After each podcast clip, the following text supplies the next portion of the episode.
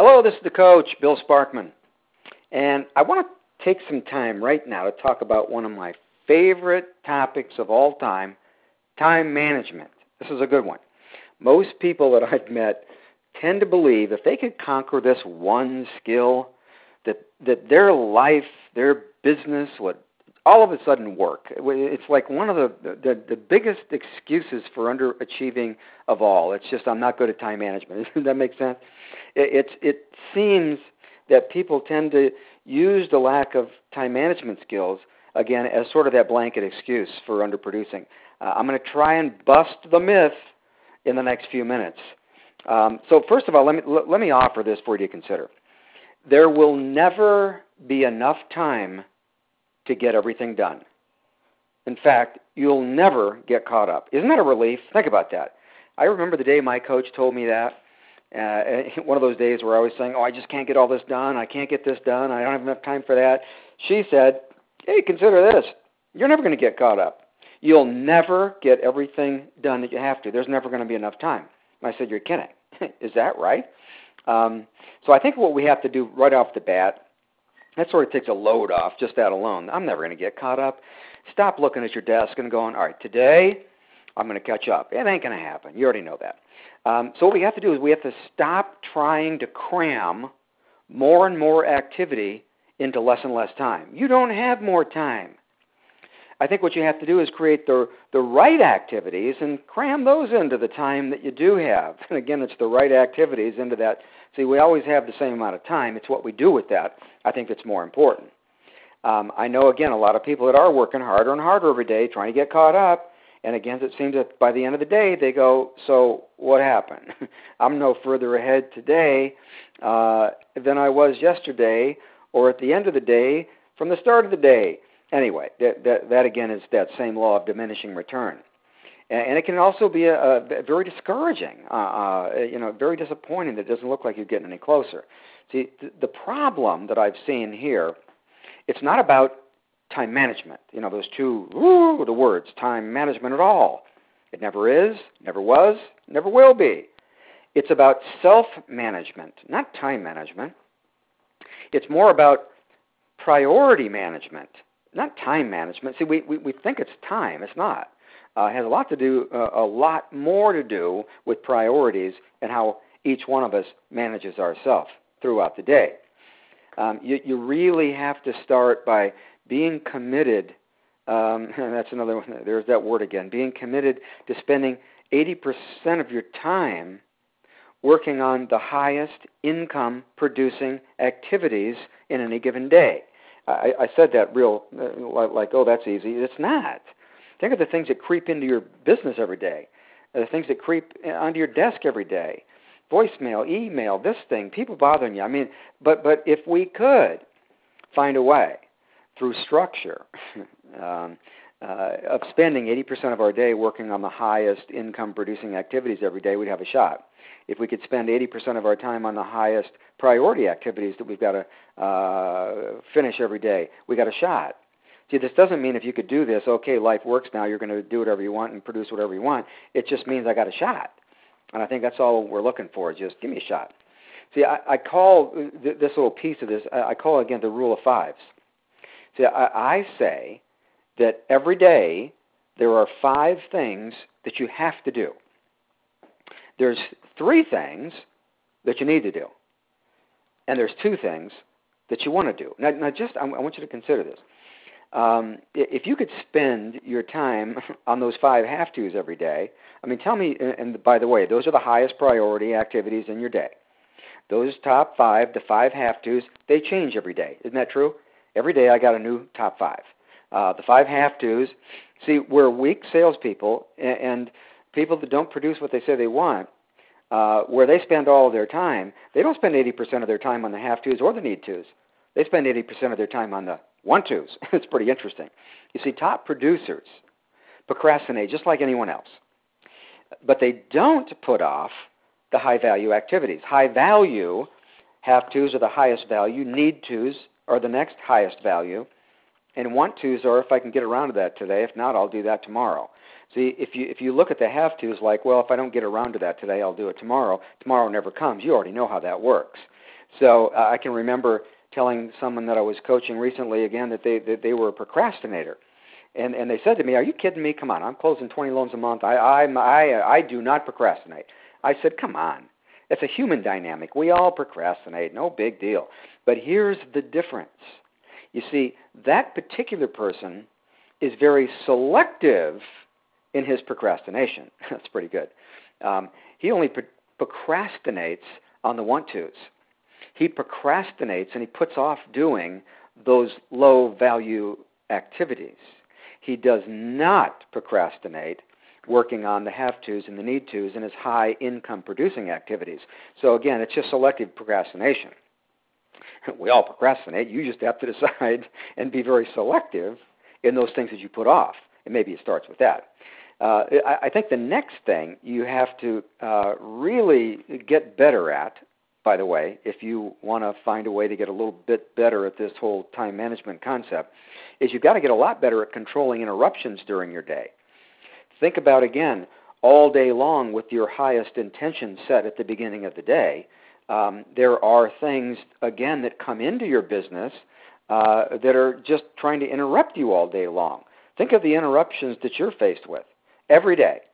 And we said everything from the telephone uh, to emails, voicemails, people in your office. You're getting interrupted every time you turn around. Think about what are your favorites. I like that question to ask people a lot that I coach. What are your favorite interruptions? And they go, What do you mean? What are those interruptions that happen to you most of the time during your day? Just identifying was the first step. So you can't manage them, you can't control them until you can identify them.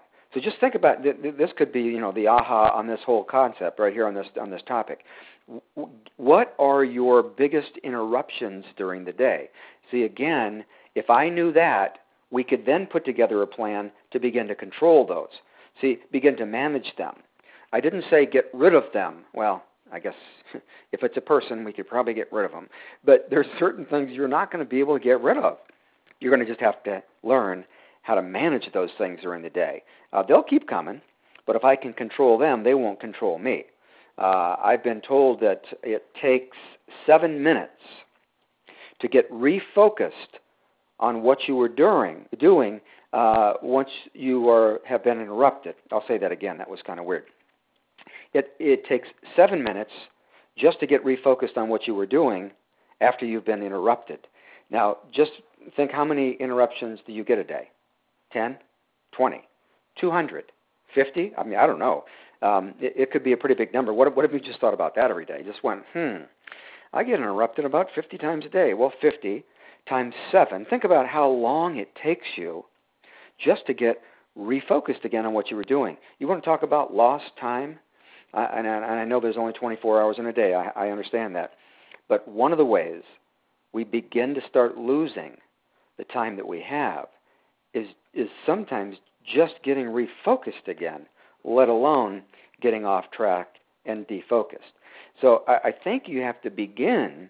One of the ways you you start, I guess, in controlling interruptions is number one, you learn uh, how to say no, uh, how to say no up front.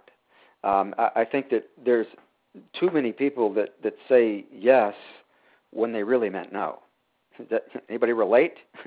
Too many people that say no, but they really meant yes. I mean, it, it, just up front, you want to control interruptions. You have to learn just to say no. Stop over committing. Number one, only say yes to what you mean. Only say yes to people uh, when you are absolutely committed to whatever you're agreeing to. It just starts with that. That alone can begin to offset some of the interruptions you're getting during the day. Um, I think some of the lower priority items and some of the requests you get of other people, you just have to schedule those for later dates. You know, let's say the people that say, uh, "Hey, have you got a have you got a minute?" You got to learn how to say, "Nope, don't have a second. I don't have a millisecond." Okay, but two weeks from tomorrow at 3:30, uh, we could meet. Does that make sense? Now that's not mean.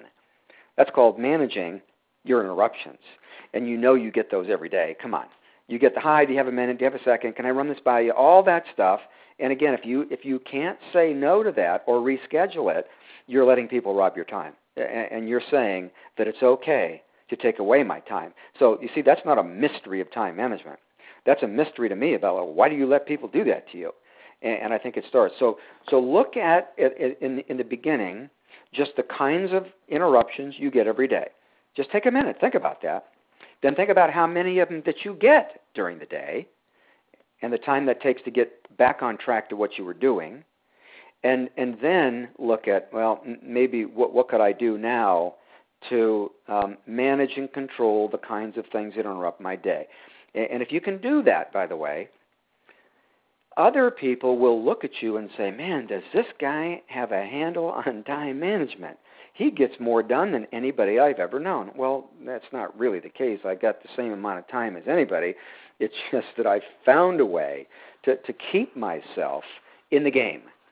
You see, if I can keep myself in the game longer every day, I got a lot better shot at, at creating uh, the results that I'm that I'm really trying to do. Um, take a look at that rule of fives, by the way. Um, most of you have a have a form that we use, and we use that form a lot. Um, if you're going to use the rule of fives, the have tos, the need tos, and the want tos, it's a good thing to do those the uh, you know again uh, the night before.